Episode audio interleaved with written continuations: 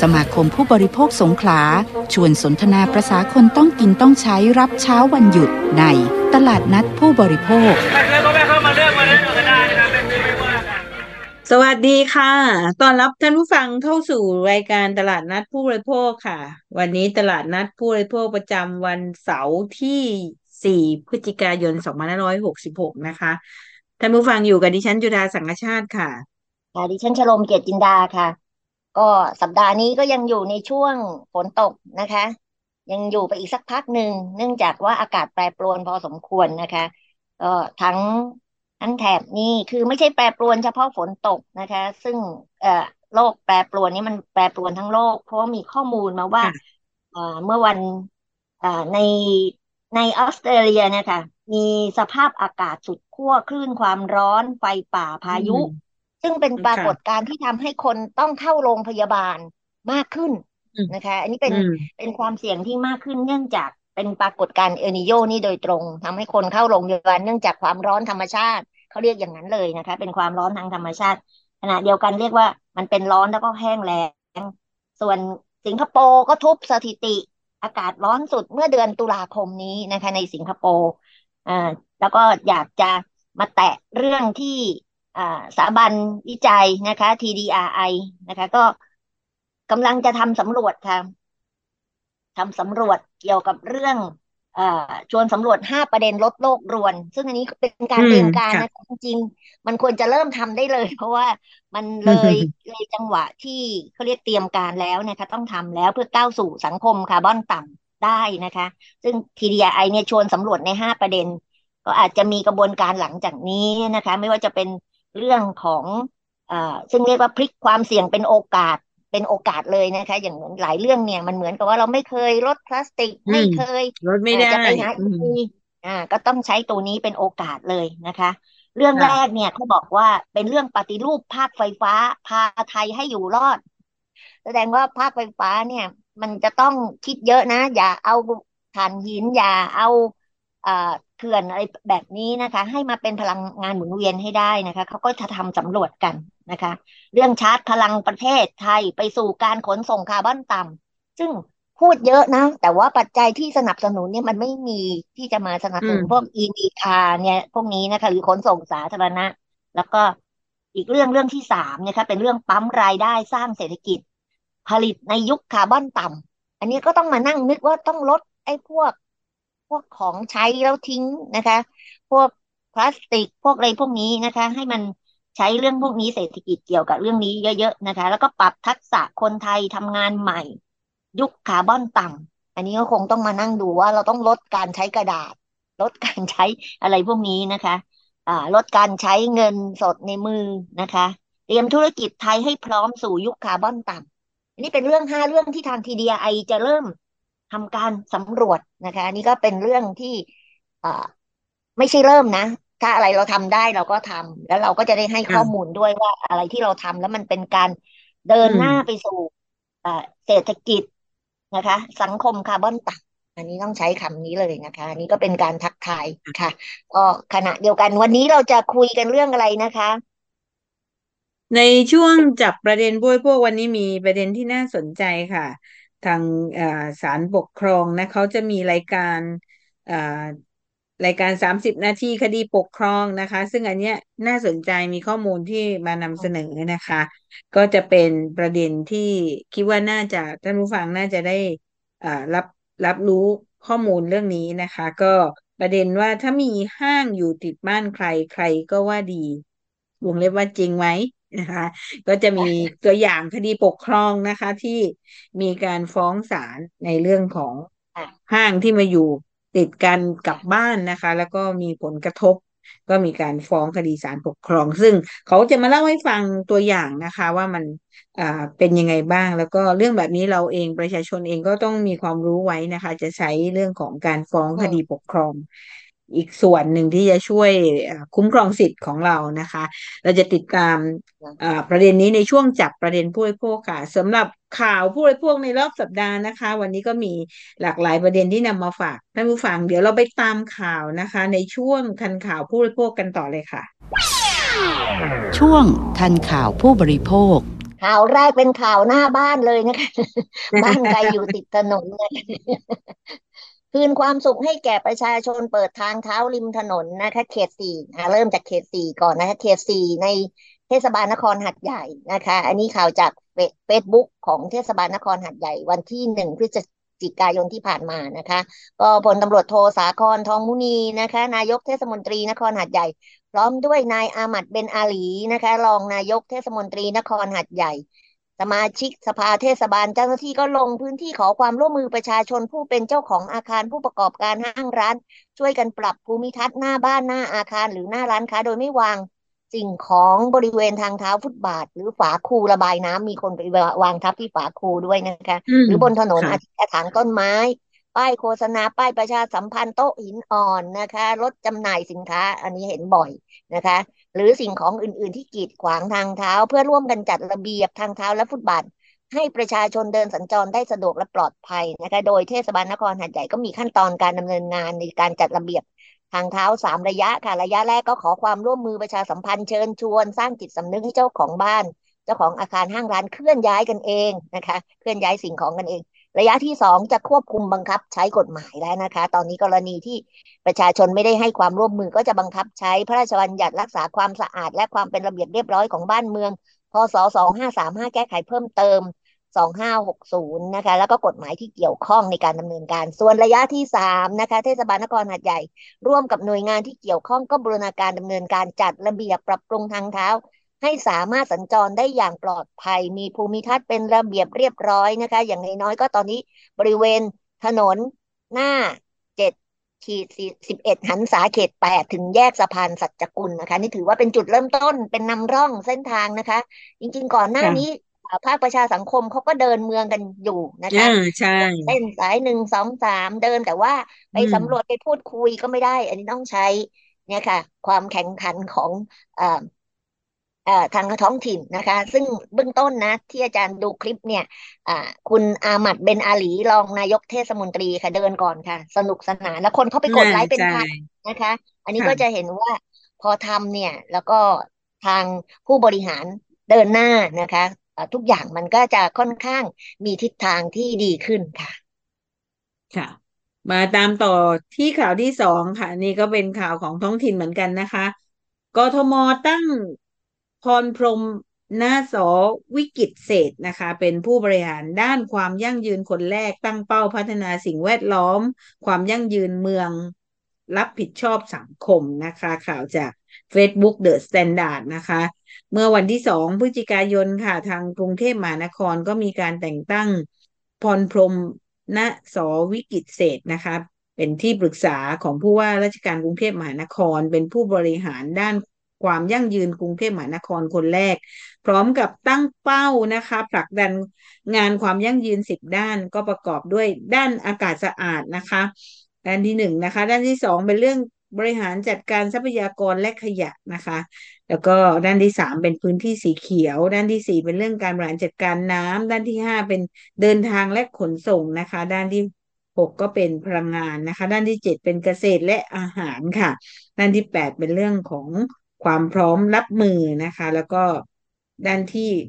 เก้าค่ะ เป็นเรื่องการบริหารจัดการ แล้วก็ด้านที่สิบเป็นเศรษฐกิจสีเขียวนะคะ โดยเป้าหมายเหล่านี้จะถูกบูรณาการร่วมกับทุกหน่วยงานในกรุงเทพมหานคร เพิ่มการมีส่วนร่วมด้านการพัฒนาสิ่งแวดล้อมและความยั่งยืนของเมือง รวมถึงสร้างความตระหนักถึงการใช้ทรัพยากรและพลังงานอย่างมีประสิทธิภาพใน DNA ของคนกรุงเทพมหานครนะคะ แล้วก็ผลักดันวาระความยั่งยืนของกรุงเทพมหานครให้ขับเคลื่อนไปข้างหน้าอย่างมี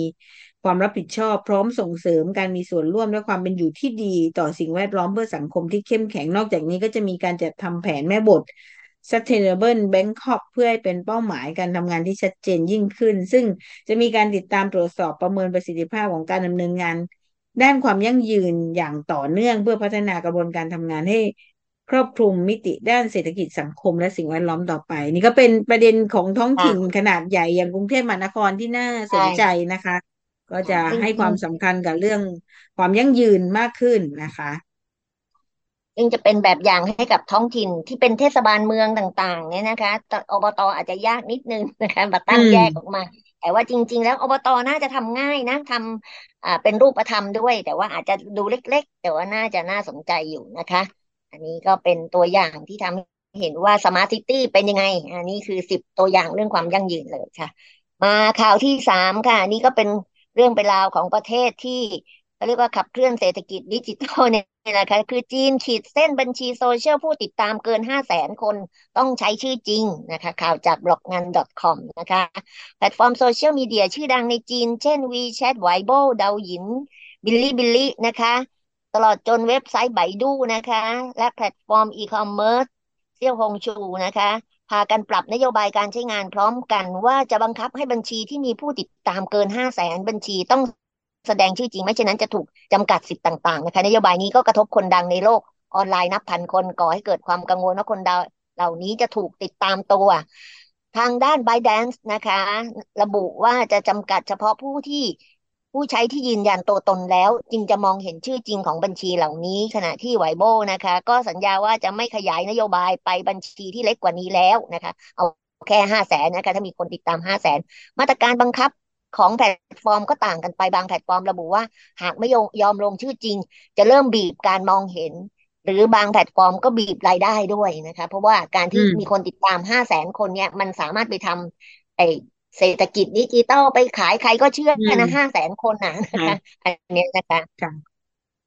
อืม ก็เป็นอีกก้าวขยับเรื่องของการเอ่อควบคุมเรื่องของโซเชียลนะคะโซเชียลมีเดียก็มาต่อเนื่องกับข่าวนี้เลยนะคะ สิบห้าบริการแพลตฟอร์มดิจิทัลที่ต้องแจ้งข้อมูลกับ ETDA ตามกฎหมาย DPS นะคะสำหรับแพลตฟอร์มที่เข้าข่ายรีบลงทะเบียนก่อน 18 พฤศจิกายน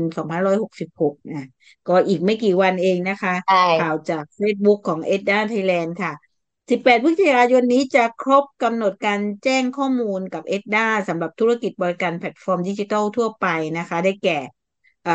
บุคคลธรรมดาที่มีรายได้เกิน 1.8 ล้านบาทนะคะ หรือว่านิติบุคคลที่มีรายได้เกิน 50 ล้านนะ หรือผู้มีผู้ที่มีใช้งานเกิน 5,000 รายนะคะ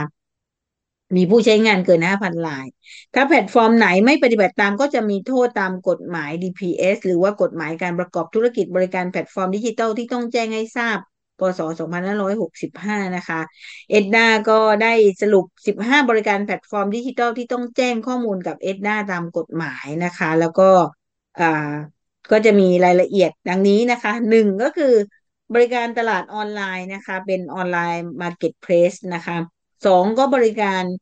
Sharing Economy มีพื้นที่กลางแบ่งปันทรัพย์สินหรือว่าแรงงานเพื่อให้เกิดการซื้อขายแลกเปลี่ยนนะคะสามเป็นบริการสื่อสารออนไลน์ เป็น online communication นะคะ เป็นการสื่อสารระหว่าง ผู้ใช้บริการผ่านเครือข่ายอินเทอร์เน็ต ไม่ว่าจะเป็นการส่งข้อความภาพหรือเสียงสี่เป็นบริการสื่อสังคมออนไลน์เป็นโซเชียลมีเดียนะคะ ที่มีการใช้สื่อสังคมออนไลน์เนาะแล้วก็ข้อห้าเป็นบริการโฆษณาออนไลน์เป็น advertising service นะคะ อำนวยความสะดวกจับคู่การโฆษณาออนไลน์ต่าง ๆ นะคะหกก็เป็นบริการสื่อสดสดทัศนะและก็เพลงนะคะ พวกพวกเพลงมิวสิกแชร์ริงต่างๆนะคะ แล้วก็เจ็ดเป็นบริการสืบค้นเป็น searching tool นะคะ ซึ่งก็มีหลายเว็บไซต์ที่ให้บริการการสืบค้นข้อมูลข้อความรูปภาพนะคะแปด เป็นบริการรวบรวมแล้วก็เผยแพร่เนื้อหาข่าวสารนะคะเก้าก็เป็นบริการแผนที่ออนไลน์เป็น map นะคะ ด้านที่สิบก็เป็นบริการเบราว์เซอร์เป็น web browser ให้บริการการแสดงข้อมูลบนอินเทอร์เน็ต แล้วก็สิบเอ็ดบริการผู้ช่วยเสมือนจริงนะคะ เป็นการสั่งด้วยเสียงหรือว่าการควบคุมอุปกรณ์ต่างๆ ข้อสิบสองบริการระบบปฏิบัติการ operating operating system นะคะ เป็นบริการควบคุมการทำงานอ่าซึ่งอันนี้จะทำให้แอปพลิเคชันสามารถทำงานในระบบนั้นได้นะคะ หรือว่าระบบคอมพิวเตอร์นะเอ่อแล้วก็สิบสามเป็นบริการ host นะคะ ให้บริการช่วยให้องค์กร และก็บุคคลทั่วไปสามารถ host เว็บไซต์ หรือว่าเว็บอินเทอร์เน็ตได้สิบสี่ก็เป็นบริการคลาวด์นะคะแล้วเป็นพื้นที่เก็บข้อมูลนะสำรองข้อมูลแล้วก็ เอ่อสิบห้าค่ะบริการอินเทอร์เน็ตนะคะเป็นอินเทอร์เน็ตเซอร์วิสอ่า provider นะคะ ซึ่งผู้ให้บริการเชื่อมต่ออินเทอร์เน็ต เพื่อให้เข้าถึงข้อมูลและบริการต่างๆ นะ นี่เป็นสิบห้าบริการที่ใครมีก็ต้องแจ้งรีบไปอ่าใครแจ้ง ทำนะ ก็ค่ะแจ้งเอ็ดด้านะคะ เพื่อที่จะเอ็ดด้าก็จะได้มีข้อมูลแล้วก็เป็นไปค่ะตามตัวพรบเอ่อ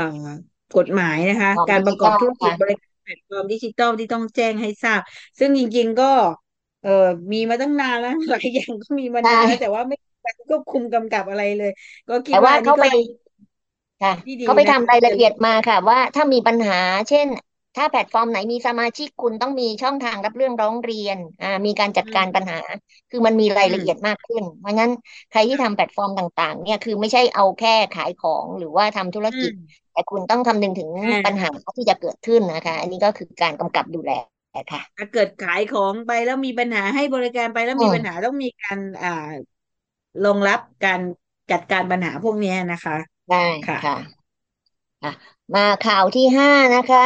กระทรวงดิจิทัลเพื่อเศรษฐกิจและสังคมนะคะ ตอนนี้ก็ตั้งศูนย์ AOC หนึ่งสี่สี่หนึ่งค่ะ วันแรกรับสายพันยี่สิบห้าละสายนะคะ ก็วันที่หนึ่งพฤศจิกายนที่ผ่านมานะคะ รัฐมนตรีประเสริฐได้เปิดศูนย์ปฏิบัติการแก้ไขปัญหาอาชญากรรมออนไลน์ Anti Online Scam Operation Center นะคะ หรือ AOC หนึ่งสี่สี่หนึ่งให้บริการ 24 ชั่วโมงเลยนะคะ แล้วก็สั่งการติดตามผลการดำเนินงาน พร้อมปัญหาอุปสรรคอย่างใกล้ชิดเพื่อให้ศูนย์นี้ สามารถให้คำปรึกษาแก้ภัย ออนไลน์สำหรับประชาชนอย่างมีประสิทธิภาพนะคะ ก็วันที่สองที่ผ่านมาก็นายเวทางพ่วงทรัพย์นะคะรองปลัดกระทรวงดิจิทัล เพื่อเศรษฐกิจและสังคมในฐานะโฆษก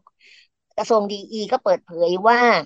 นะคะ ก็ได้รับสายทั้งหมดของวันที่หนึ่งเนี่ยค่ะหนึ่งพันยี่สิบห้าสายส่วนใหญ่เป็นการติดต่อขอคำปรึกษานะคะ แล้วก็ได้ช่วยอายัดบัญชี จบภายในหนึ่งชั่วโมงจำนวน12บัญชีนี้เป็นข้อมูลเบื้องต้น ซึ่งภาพรวมก็สามารถให้ข้อมูลหรือช่วยเหลือผู้ที่ติดต่อได้ดีน่าพึงพอใจสำหรับปัญหาอุปสรรควันแรกก็พบว่า สายโทรเข้าสูงมากในช่วง9โมงถึงเที่ยงนะคะ แล้วก็ทำให้ผู้โทรมีการรอสายนานวางสายไปจำนวนหนึ่ง ปกติจะทำการโทรเข้ามาใหม่นะคะปปัญหาที่สองนะคะ ก็คือปัญหาในการติดต่อสถาบันการเงินเพื่อทำการระงับบัญชีดังนี้นะคะ ก็แจ้งชื่อกันไปเลยค่ะ ธนาคารกรุงเทพระหว่างนี้สามารถติดต่อสายด่วนของธนาคารกรุงเทพได้ เพื่อทำการขออายัดบัญชีผิดกฎหมายได้ก็เบอร์ศูนย์สองหกสี่ห้าห้าห้าแล้วก็กดดอกจันสามนะคะ ส่วนธนาคารทีทีบีนะคะ มีการปรับปรุงระบบโดยจะมีความพร้อมดำเนินการได้ตั้งแต่วันที่สามพฤศจิกายนนะคะซึ่ง ระหว่างนี้ก็สามารถติดต่อสายด่วน TTB หนึ่งสี่สองแปดกดศูนย์สามนะคะเพื่อทำการอายัดบัญชีนะคะสำหรับสถาบันการเงินอื่น ยังไม่พบอุปสรรคก็ได้รับความร่วมมือช่วยการอายัดบัญชีให้ได้ทันทีนะคะสำหรับ AOC หนึ่งสี่สี่หนึ่งตั้งขึ้นเพื่อบูรณาการในการป้องกัน และปราบปรามอาชญากรรมออนไลน์ ให้บริการที่เรียกว่า one stop service นะคะมาจุดนี้จุดเดียวก็ดำเนินการระงับอายัดบัญชีได้ทันทีรวมถึงให้คำปรึกษาเกี่ยวกับภัยออนไลน์โดยตั้งเป้าไว้นะคะว่าจะระงับบัญชีของคนร้ายให้ผู้เสียหายผู้ถูกหลอกลวงออนไลน์ทันที จะติดตามสถานะการแก้ไขปัญหาให้ผู้เสียหายทุกขั้นตอนได้ทันที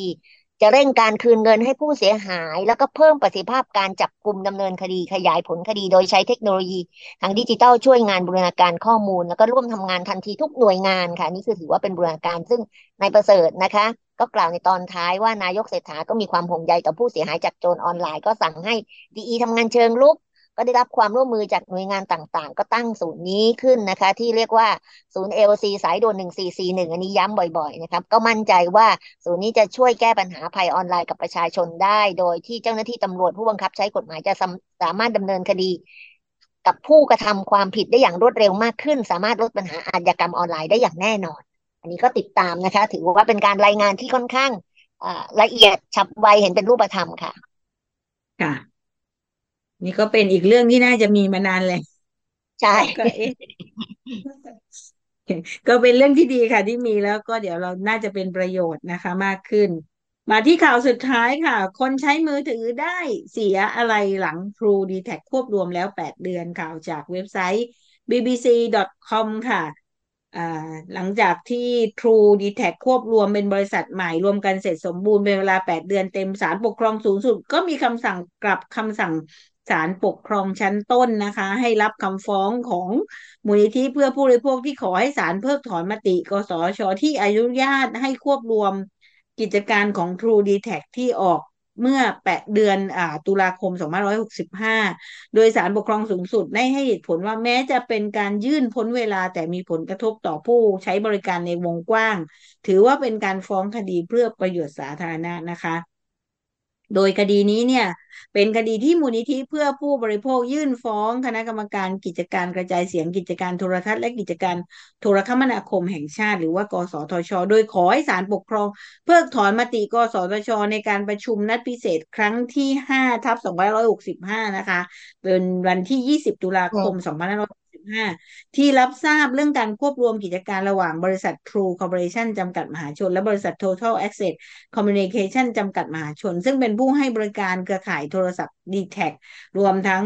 ประกาศและก็นิติกรรมต่างๆ ที่เกี่ยวข้องทั้งหมดโดยมีผลย้อนหลังไปตั้งแต่วันที่ 20 ตุลาคม 2565ศาลปกครองสูงสุด ระบุถึงระยะเวลาการฟ้องคดีว่าแม้ว่ามูลนิธิเพื่อผู้บริโภคจะนำคดีมาฟ้องต่อศาลเมื่อวันที่ 8 มีนาคม 2566 ซึ่งเป็นการยื่นฟ้องคดีเมื่อพ้นกำหนดระยะเวลาการฟ้องคดี แต่บริการโทรคมนาคมถือเป็นบริการสาธารณะขั้นพื้นฐาน ที่มีผลต่อการดำรงชีวิตของประชาชน นอกจากนี้ตลาดและก็อุตสาหกรรมโทรคมนาคมที่มีผู้ประกอบการน้อยราย จึงทำให้มีลักษณะเป็นการกึ่งผูกขาดโดยธรรมชาติ การที่ผู้ประกอบการ จะควบคุมควบรวมธุรกิจกันหรือไม่จึงกระทบต่อการแข่งขันโดยเสรีอย่างเป็นธรรม มีผลให้ผู้บริโภคใช้บริการได้รับผลกระทบในวงกว้าง จึงถือว่าเป็นการฟ้องคดีนี้เป็นประโยชน์อันเกิดแก่การจัดทำบริการสาธารณะโดยตรงนะคะศาลปกครองสูงสุดก็ระบุว่า กรณีนี้จะเป็นประโยชน์แก่ส่วนรวมนะคะ ตามมาตราสามแห่งพรบการจัดตั้งศาลปกครอง และวิธีพิจารณาคดีปกครองพศ2542ศาลปกครองจึงมีอำนาจรับคำฟ้องคดีนี้ไว้พิจารณาได้ตามมาตรา 42 วรรคสองของพรบดังกล่าว จึงมีคำสั่งกลับคำสั่งศาลปกครองชั้นต้นเป็นให้รับคำฟ้องนี้ไว้พิจารณาตามรูปคดีต่อไปค่ะ นี่ก็เป็นข่าวนะเพราะว่าจริงๆตอนที่มีค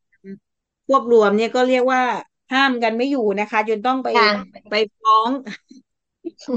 มีหลายฝ่ายนะคะ สภาสภาองค์กรของผู้บริโภคก็ไปยื่นฟ้องว่าไม่ใช่หน้าที่ของกสทช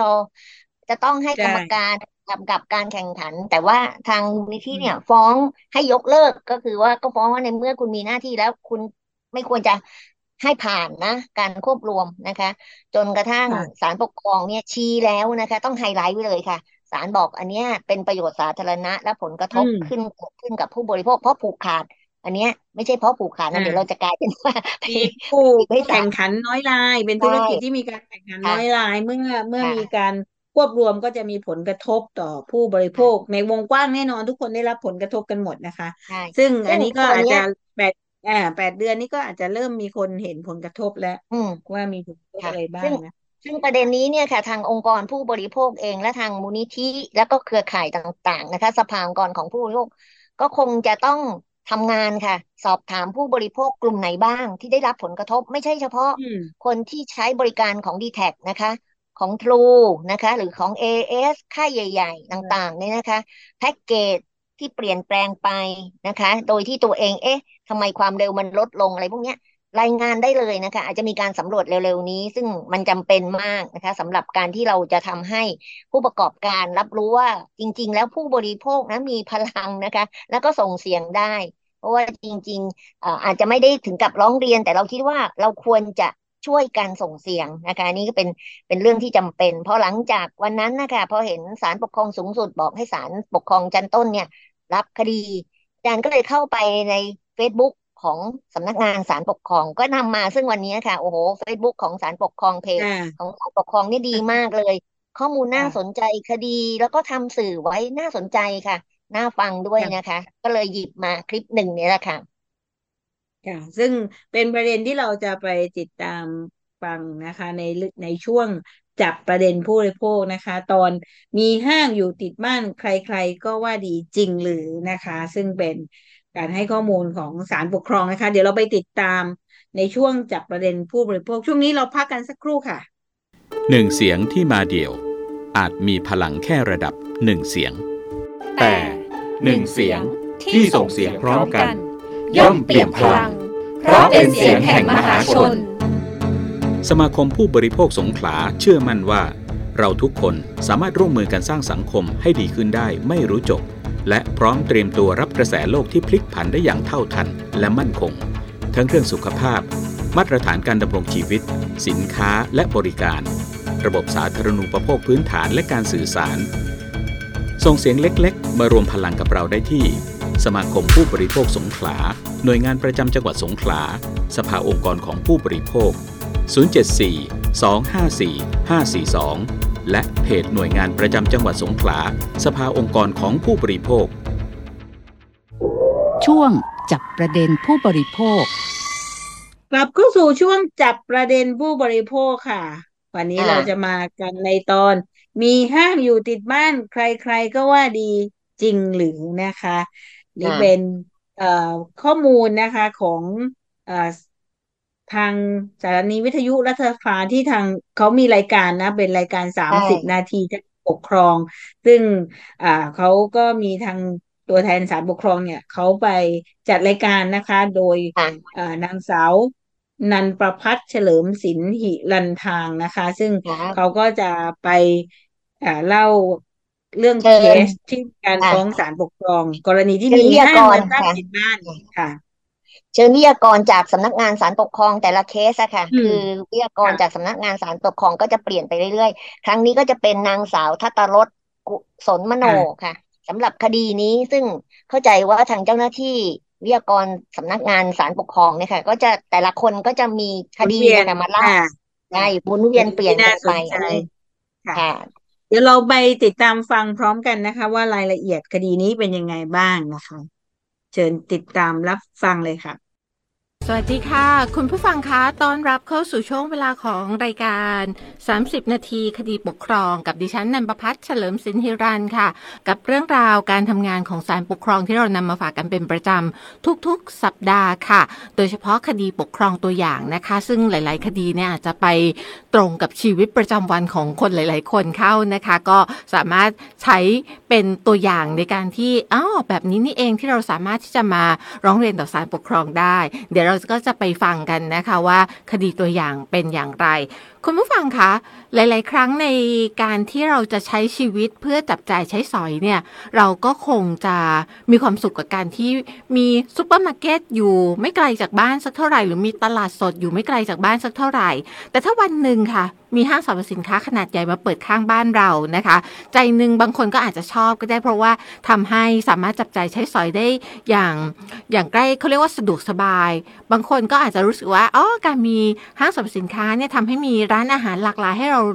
เลือกรับประทานนะคะ แล้วก็เดินไปไม่กี่ก้าวก็เรียกว่าใกล้ห้างและไม่ต้องเหนื่อยในการเดินทาง แต่สำหรับคนที่ไม่ชอบก็อาจจะรู้สึกว่าอ้าว ตายแล้วฉันเคยอยู่อย่างสงบ อยู่ๆมีห้างขึ้นมา คนก็เยอะทำให้เกิดความวุ่นวายแถวๆนี้ขึ้นมา การจราจรก็ติดขัดนะคะรถเข้าออกตลอดเวลาก็สร้างความเดือดร้อนลำคาญใจในการอยู่อาศัยในบริเวณที่ที่เราเคยอยู่อย่างสงบมาก่อน อันนี้ก็คงจะคล้าย ๆกับคดีนี้ล่ะค่ะที่มีผู้ฟ้องคดีเขาก็รู้สึกว่า เอ๊ะ ทำไมชีวิตฉันเปลี่ยนแปลงไปนะคะ ก็เลยหยิบยกเรื่องนี้มาฝากกันค่ะ รายละเอียดของคดีนี้จะเป็นอย่างไรวันนี้เราจะคุยกับวิทยากรจากสำนักงานศาลปกครอง คุณทัตตรสกุศลมโนอยู่กับเรานะคะ สวัสดีค่ะสวัสดีค่ะ คุณนันประพัฒน์และสวัสดีคุณผู้ฟังทุกท่านค่ะ ค่ะ ว่าไปแล้วพอมีห้างสรรพสินค้ามาอยู่ใกล้บ้านถ้าโดยส่วนตัวของคุณทัตตรสนี่ดีใจหรือเสียใจคะเนี่ย เออมีทั้งดีใจและเสียใจค่ะ ค่ะ แล้วผู้ฟ้องคดีล่ะเขาว่าอย่างไงกับเรื่องนี้คะเอ่อสำหรับผู้ฟ้องคดีในคดีนี้นะคะ คิดว่าน่าจะเสียใจนะคะ ที่มีการมีห้างมาตั้งอยู่ใกล้บ้านค่ะ อันนี้เราขอเล่าในส่วนของเคสของผู้ฟ้องคดีนะคะเอ่อในส่วนของผู้ฟ้องคดีนะคะ มันเริ่มต้นมาจากนะคะ ในส่วนของเนี่ยมีการตั้งห้างสรรพสินค้านะคะ ก็คือมาตัวห้างนะคะ มาทำมาทำทางเข้าออกนะคะ ด้านหลัง ของตัวห้างนะคะ แล้วปรากฏว่าตัวเนี้ยค่ะ ติดกับรั้วบ้านของผู้ฟ้องคดีนะคะ แต่ว่าในความเป็นจริงแล้วอะค่ะด้านหน้าของตัวห้างอะค่ะก็มีมีด้านหน้าที่ติดกับถนนใหญ่อยู่แล้วนะคะ แต่ว่าในส่วนนี้พอเขามาสร้างทางเข้าออกทางด้านหลังเนี่ยค่ะ ปรากฏว่าทำให้ตัวครอบครัวของผู้ฟ้องคดีนะคะเอซึ่งมีตัวเด็กนะคะ แล้วก็คนชราเนี่ยได้รับความเดือดร้อนนะคะ ไม่ว่าจะเป็นทั้งเรื่องเสียงนะคะ ฝุ่น แล้วก็ควันจากรถที่เข้าออกอในห้างตลอดเวลานะคะ แล้วก็ตรงนี้ค่ะ ตัวครอบครัวของผู้ฟ้องคดีนะคะ ก็เลยต้องปิดหน้าต่างนะคะ ที่อยู่ด้านข้างกับทางเข้าออกด้านหลังของห้างทุกบานเลยค่ะ รวมไปถึงว่าเข้าของเครื่องใช้ภายในบ้านนะคะ ปรากฏว่ามีฝุ่นนะคะ ฝุ่นพิษเกาะจับนะคะทำให้ใช้การไม่ได้ค่ะ แล้วก็นอกจากนี้นะคะอ่ารถยนต์ของคนในครอบครัวของผู้ฟ้องคดีอะค่ะ ก็มักจะถูก รถที่วิ่งเข้าออกนะคะ ด้านหลังของห้างเนี่ยชนอยู่บ่อยครั้งนะคะ รวมถึงมีการก่อสร้างที่พักขยะมูลฝอยนะคะ และสิ่งปฏิกูลรวมไปถึงตัวท่อระบายน้ำทิ้งนะคะ จากที่พักขยะติดกับรั้วของบ้านผู้ฟ้องนะคะทำให้มีขยะแล้วก็สิ่งปฏิกูลนะคะ ส่งกลิ่นเหม็นเข้าไปในบ้านของผู้ฟ้องคดีนะคะ รวมไปถึงมีสัตว์ที่เป็นพาหนะนะคะพาหะนำโรคนะคะ อย่างเช่นนะคะ หนูนะคะแมลงสาบนะคะ วิ่งเข้าไปในบ้านของผู้ฟ้องคดีเป็นจำนวนมากนะคะ เมื่อปรากฏว่าสัตว์เอ่พวกนี้นะคะตายนะคะ ก็ปรากฏว่าส่งกลิ่นเหม็นเข้าไปโชยเข้าไปในบ้านของผู้ฟ้องนะคะทำให้ผู้ฟ้องทำให้คนในหมู่ครอบครัวของผู้ฟ้องนะคะ บางคนนะคะ ป่วยเป็นโรคภูมิแพ้นะคะ บางคนป่วยเป็นโรคอาหารเป็นพิษนะคะ แล้วก็โดยเฉพาะอย่างยิ่งในเวลาที่รถเก็บขยะบางขนขยะนะคะ ก็จะทำให้มันมีกลิ่นโชยเข้ามาในบ้านของผู้ฟ้องนะคะ ตลอดทั้งวันเลยนะคะทำให้ผู้ฟ้องคดีนะคะ ณ ปัจจุบันเนี่ยเขาอ่าสามารถใช้ห้องภายในบ้านได้เพียงห้องเดียวนะคะ ก็คือเป็นห้องทางด้านหลังนะคะ ซึ่งเป็นห้องที่อยู่ไกลจาก ที่พักขยะที่สุดนะคะ แล้วก็ต้องปิดห้องนะคะ แล้วก็ต้องเปิดไฟฟ้าแล้วก็เปิดแอร์นะคะ ตลอดทั้งวันทั้งคืนนะคะทำให้เสียค่าใช้จ่ายในส่วนของตัวค่าไฟนะคะ เพิ่มขึ้นประมาณนะคะ เดือนละสองพันถึงสามพันบาทค่ะอ๋อค่ะ แบบนี้เนี่ยนะคะ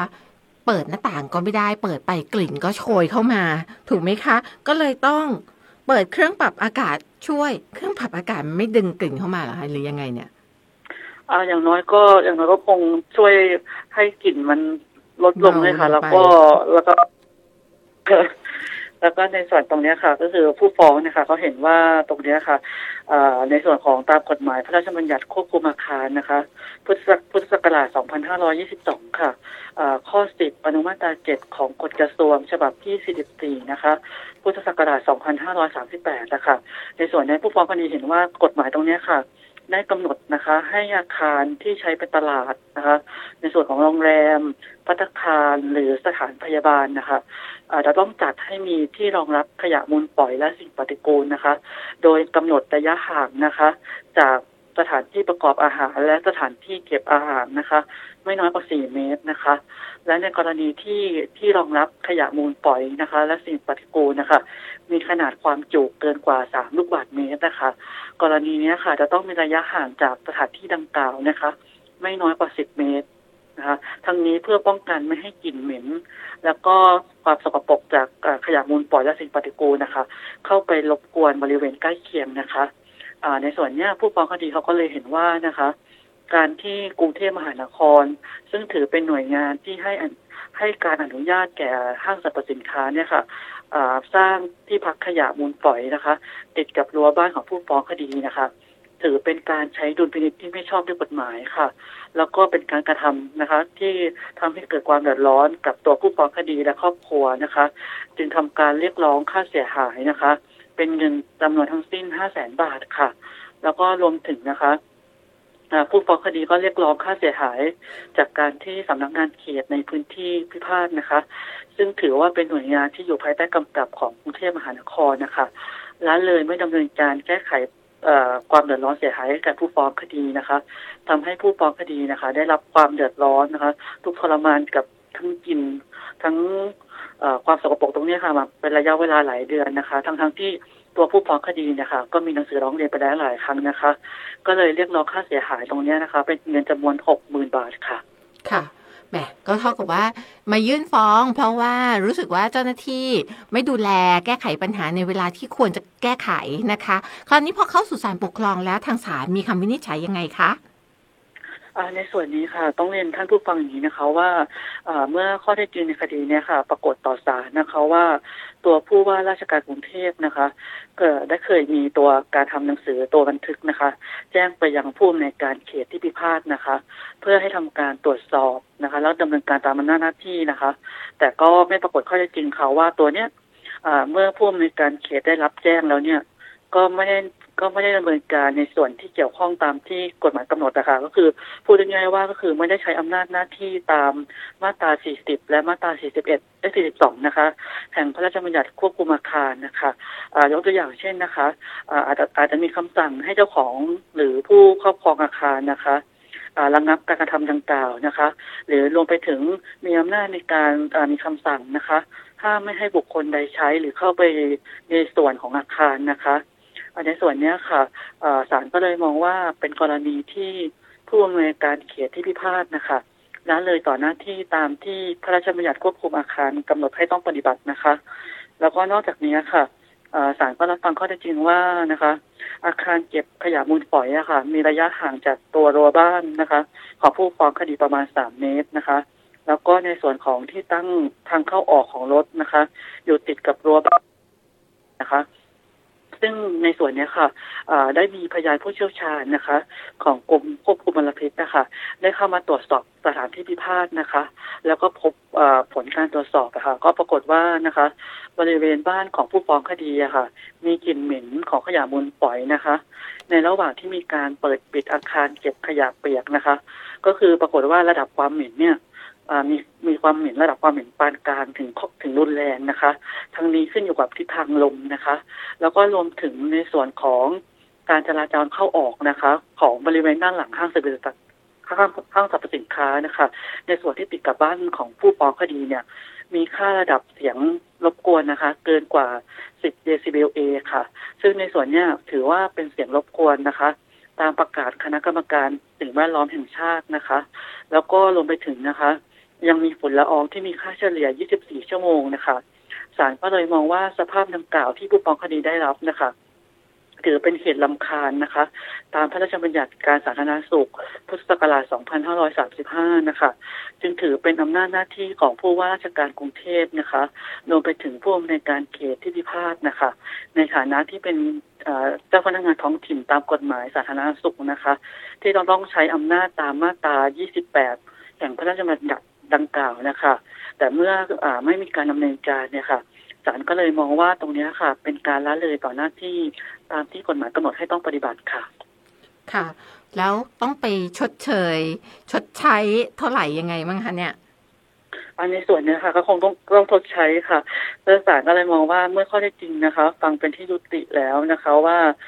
ผู้อำนวยการเขตที่พิพาทเนี่ยค่ะละเลยต่อหน้าที่ไม่ดำเนินการตามพระราชบัญญัติควบคุมอาคารนะคะ แล้วก็รวมไปถึง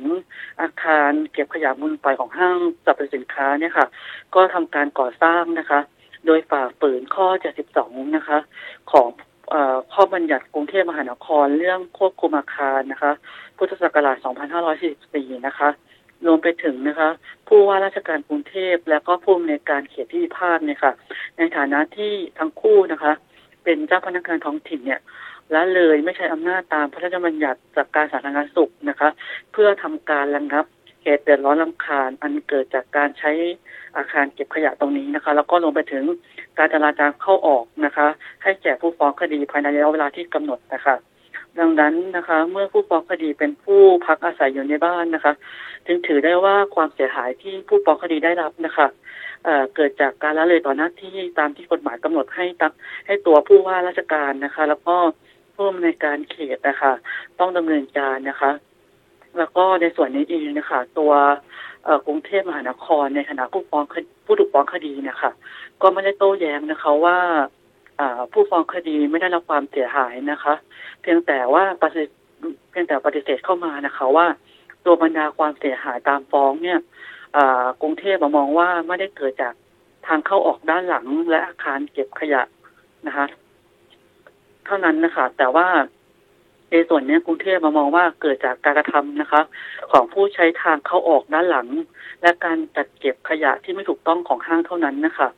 จึงเป็นกรณีที่กรุงเทพนะคะยอมรับนะคะว่าผู้ฟ้องคดีเนี่ยได้รับความเสียหายอันเกิดจากการใช้ทางเข้าออกนะคะ แล้วก็การ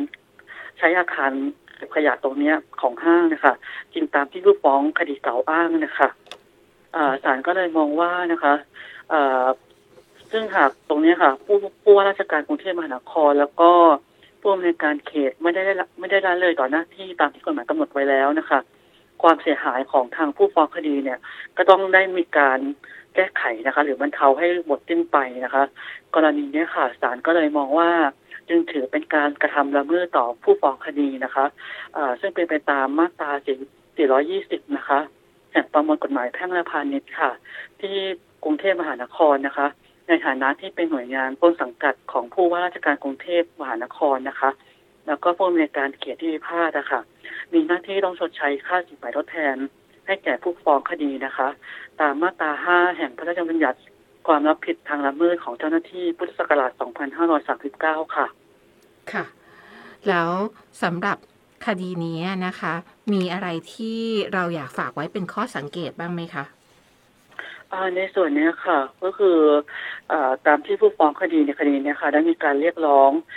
อ ค่าเสียหายตามฟ้องนะคะเป็นจำนวนห้าแสนบาทนั้นนะคะศาลพิจารณาแล้วค่ะว่าผู้ฟ้องคดีไม่ได้แสดงพยานหลักฐานให้เห็นความเสียหายที่แท้จริงนะคะ ว่าไปจนเท่าไหร่อะค่ะ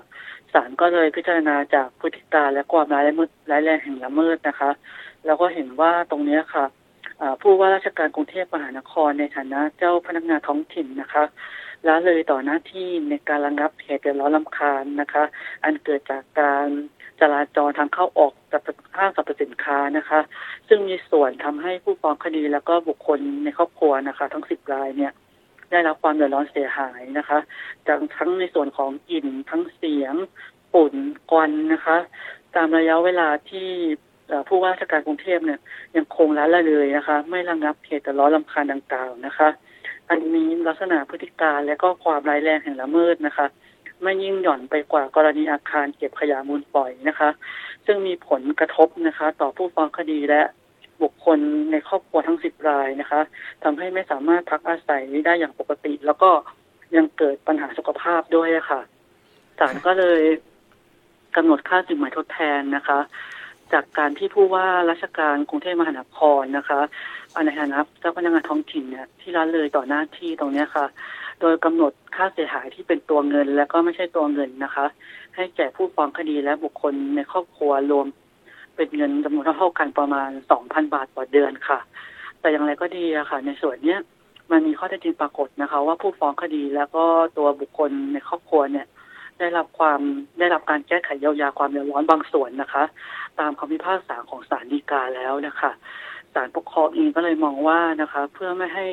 ค่าสินไหม่ที่ทดแทนที่ผู้ฟ้องคดีได้รับเนี่ยมันมีความซ้ำซ้อนกันนะคะ แล้วก็ทำให้เขาได้รับการเยียวยาที่เกินจากความเป็นจริงนะคะศาลปกครองก็เลยกำหนดค่าสินไหม่ทดแทนในกรณีนี้นะคะ ให้ในอัตราร้อยคนละนะคะสองพันบาทต่อเดือนนะคะ โดย กำหนดให้แก่ผู้ฟ้องคดี แล้วก็บุคคลในครอบครัวนะคะ รวมทั้งสิ้น 13 เดือนค่ะก็เลยรวมเป็นค่าสินไหมทดแทนที่ผู้ฟ้องคดีจะได้รับนะคะจำนวนทั้งสิ้นนะคะ คนละ 26,000 บาทค่ะในส่วนนี้ก็คือสรุปรวมว่าศาลปกครองสูงสุดนะคะ ก็เลยมีคำพิพากษานะคะ ให้กรุงเทพมหานครนะคะชดใช้ค่าสินไหมทดแทน ความเดือดร้อนเสียหายให้แก่ผู้ฟ้องคดีนะคะ แล้วก็บุคคลในครอบครัวที่ยื่นฟ้องรวมทั้งสิบรายนะคะ ในกรณีดังกล่าวนะคะ เป็นเงินคนละสองหมื่นหกพันบาทนะคะ พร้อมดอกเบี้ยในอัตราร้อยละเจ็ดจุดห้าต่อปีของต้นเงินจำนวนดังกล่าวค่ะ นับตั้งแต่วันฟ้องเป็นต้นไปนะคะ จนกว่าจะชำระเสร็จ แล้วก็ให้ชดใช้เงินค่าเสียหายทดแทนในกรณีดังกล่าวนะคะ ให้แก่ผู้ฟ้องคดีและบุคคลในครอบครัวอีกสิบคนนะคะ คนละสองพันบาทค่ะ จนกว่าต่อเดือนนะคะ อันนี้เป็นยอดต่อเดือนนะคะ จนกว่าเหตุเดือดร้อนรำคาญดังกล่าวจะหมดสิ้นไปค่ะ ค่ะ นี่ก็เป็นเรื่องราวนะคะที่เรานำมาฝากการเป็นคดีปกครองคดีหนึ่งนะคะ ที่อยากจะให้คุณผู้ฟังได้ลองดูซิบางทีมันอาจจะไปตรงกับชีวิตเราก็ได้นะคะ ก็ต้องขอบคุณมาก ๆ เลยค่ะ วิทยากรจากสำนักงงานสารปกครองคุณทัตรสกุศลมโนนะคะ ให้เกียรติมาพูดคุยกับเราในวันนี้ และเราจะเจอกันกับ 30 นาทีคดีปกครองได้เป็นประจำทุกๆ วันอังคารค่ะ3ทุ่มถึง3ทุ่มครึ่งทางสถานีวิทยุกระจายเสียง รัฐสภานะคะ แล้วก็ออนแอร์พร้อมกันไปทั้งทางช่องทางของสารปกครองด้วยนะคะสำนักงงานสารปกครองที่ Facebook Fanpage แล้วก็ YouTube Channel ของสำนักงงานสารปกครองค่ะ รวมไปถึงถ้าท่านอยากจะสอบถามการติดต่อกับสารปกครองวิธีการในการที่จะร้องเรียน สู่สารปกครองต้องทำอะไรยังไง โทรไปได้ค่ะ 1355 สายด่วนสารปกครองนะคะ แล้ววันนี้เวลาหมดแล้วค่ะ คุณทัตรสกุศลมโน และดิฉันนันประพัฒน์เฉลิมเสนเหรัน ต้องขอลาคุณผู้ฟังไปก่อนนะคะ สวัสดีค่ะ ค่ะก็จบไปแล้วนะคะ เป็นค่ะข้อมูลคดีตัวอย่างนะ มีห้างอยู่ติดบ้านอืมใครๆก็ว่าดีจริงหรือ อันนี้เป็นค่ะกรณีตัวอย่างที่มีผู้ เอ่อเราเราใช้คำว่าผู้บริโภคว่าเป็นประชาชน เป็นประชาชนที่ไปใช่ฟ้องศาลปกครองเนื่องจากว่ามีห้างมาตั้งข้างบ้านนะคะ แล้วก็ทำซึ่งให้เขาได้รับผลกระทบนะคำว่าศาลปกครองเนี่ยค่ะ คดีปกครองก็คือคดีที่ทางเจ้าหน้าที่รัฐนะคะอืมอาจจะต้องดำเนินคดีให้นะคะ แล้วก็จะต้องจัดการให้ เหมือนอย่างเนี้ยค่ะเขาก็ไปฟ้องกทมนะคะอืม กรุงเทพมหานคร ซึ่งอันเนี้ยค่ะ เรียกว่าคดีปกครองก็คือว่ากทมต้องกำกับห้างเขาร้องเรียนไปห้างอยู่ติดอืมบ้าน คุณมาสร้างให้ติดบ้าน แล้วก็ผนังแทบจะติดกันเลย อะไรประประมาณนี้นะคะ อันนี้เป็นการฟังคร่าวๆนี่นะคะ ก็จะเห็นว่า เนี่ย คือคดีปกครองคือเจ้าหน้าที่ที่จะให้ก่อสร้างห้างเนี่ยค่ะดูแลอืมดีหรือยังเราจะมีเคสคล้ายๆอย่างนี้นะคะ เช่น การมีสร้างโรงแรมใกล้อ่าบ้านอ่าค่ะ เสร็จมีแล้วถังจะขฟ้องยะที่มาตั้งอยู่ใกล้บ้านเขาค่ะแล้วก็กลิ่นโชยเข้ามามีรถค่ะคือคือพอห้างมันมาตั้งเนี่ย ก็จะอืมีมคนมาใช้บริการเยอะ แล้วจากเดิมที่เขาใช่เคยสงบอะนะเคย อื อยู่ม แบบว่าเงียบๆก็กลายเป็นว่ามีรถเข้าออกวันหนึ่งเป็นอ่าน่าจะเป็นพันเป็นหมื่นคันน่ะนะคะ แล้วก็ค่ะผลกระทบที่เขาจะได้รับนะเขาเขาก็ร้องเรียนไปที่กรุงเทพมหานครแล้ว แต่ว่ากรุงเทพมหานครก็ไม่ดำเนินการอะไรให้กับเขานะคะก็ค่ะฟ้องเคย ฟ้องมาฟ้องศาลที่ปศากลครปอกงครองใช่ค่ะซึ่งปซึ่ระงเด็อันนเนี้ยนี้มันก็จะเห็นว่าเป็นประเด็นค่ะที่เรามองว่าเป็นเป็นผู้บริโภคไหม เป็นระดับหนึ่งอืมแต่เนื่องจากผู้ที่เกี่ยวข้องก็คือเจ้าหน้าที่รัฐนะคะ คือกทม เพราะฉะนั้นจะต้องใช้ศาลปกครองเนี่ยค่ะในการจัดการนะคะอันนี้ก็จะเป็นเรื่องที่ทำเห็นว่าบางเรื่องที่เราเอ๊ะมอง ทุกอย่างกลายเป็นคดีพวกแต่จริง ๆ เจ้าหน้าที่รัฐต้องจัดการนะคะอันนี้เป็นเรื่องปัญหาของทางการใช้กฎหมายของเจ้าหน้าที่รัฐด้วยค่ะก็เราก็เป็นก็มาเรียนตัวรู้อย่ากังนนะคะ ถ้าเกิดค่ะเอ่อใครมีปัญหาในลักษณะแบบนี้ก็อาจจะลองศึกษาเพิ่มเติมดูที่จะเอ่อฟ้องศาลปกครองนะคะ ก็เป็นค่ะช่องทางที่จะคุ้มครองสิทธิ์อีกอีกอีกเอ่ออีกช่องทางหนึ่งนะคะค่ะนี้เดี๋ยวเอ่อก็ถ้าใครสนใจนะคะ สามารถที่จะติดตาม เอ่อเพิ่มเติมได้ทางเพจของสำนักงานศาลปกครองนะคะค่ะอ่าเขาก็จะมีข้อมูลอย่างที่อาจารย์ชโลมบอกว่ามีข้อมูลที่น่าสนใจมากเป็นความรู้นะคะ ที่เกี่ยวข้องกับเรื่องเรื่องของศาลปกครอง มีกรณีตัวอย่างมีคลิปเอ่อเขาเรียกว่าอะไรนะเอ่อเป็นสารคดีสั้นคลิปเสียงใช่อะไรพวกเนี้ยนะก็น่าสนใจค่ะ ก็ติดตามกันได้นะคะ ส่วนประเด็นปัญหาผู้บริโภคถ้าท่านผู้ฟังที่ติดตามรับ ฟังรายการอยู่ มีปัญหาอยากปรึกษาอยากสอบถามพูดคุยกับพวกเราได้ทางเพจ Facebook ของสมาคมผู้บริโภคสงขลานะเพจของหน่วยงานประจำจังหวัดสงขลาสภาองค์กรของผู้บริโภคนะคะ ติดต่อสอบถามหรือจะร้องเรียนก็ได้พวกเรายินดีนะคะ แล้วก็เจ้าเจ้าหน้าที่ก็จะตอบให้คำปรึกษาไปนะคะค่ะวันนี้เวลาของรายการหมดลงแล้วค่ะ เราสองคนต้องลาท่านผู้ฟังไปก่อนนะคะ เราจะพบกันใหม่ ในวันเสาร์หน้านะคะ สัปดาห์หน้าเจอกันใหม่นะคะ วันนี้เราสองคนลากันไปก่อนค่ะ สวัสดีค่ะ สวัสดีค่ะ มาร่วมตั้งวงคุยเรื่องกินเรื่องใช้กับสมาคมผู้บริโภคสงขลาได้ทุกวันเสาร์ที่วิทยุมอ FM 88.0เมกะเฮิรตซ์